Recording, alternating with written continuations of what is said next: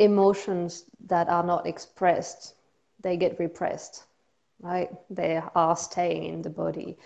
And when emotions are staying in the body, at some point they need to come out a way or another, right? So either they come they come out in a healthy way, which is to have a cry or to express or upset.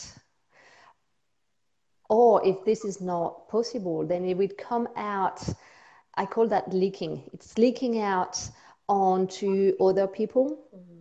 which is like hitting or yelling and it's true for us and for our children mm. right and for kids the typical thing that happens that when they have too much frustration in their body is that they get a bit aggressive mm.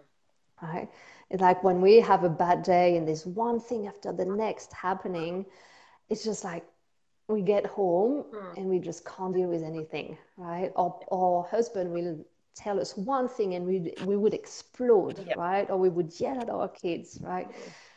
And that's because we've got so much anger built up in our body that we just ah just right on the edge of letting it out anytime.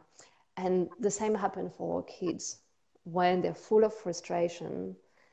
At some point, it would just come out through hitting or kicking or screaming. Mm. And I think that we're making uh, a mistake in our society telling our kids, well, not supporting our kids to express their anger in a healthy way. Yeah. Right?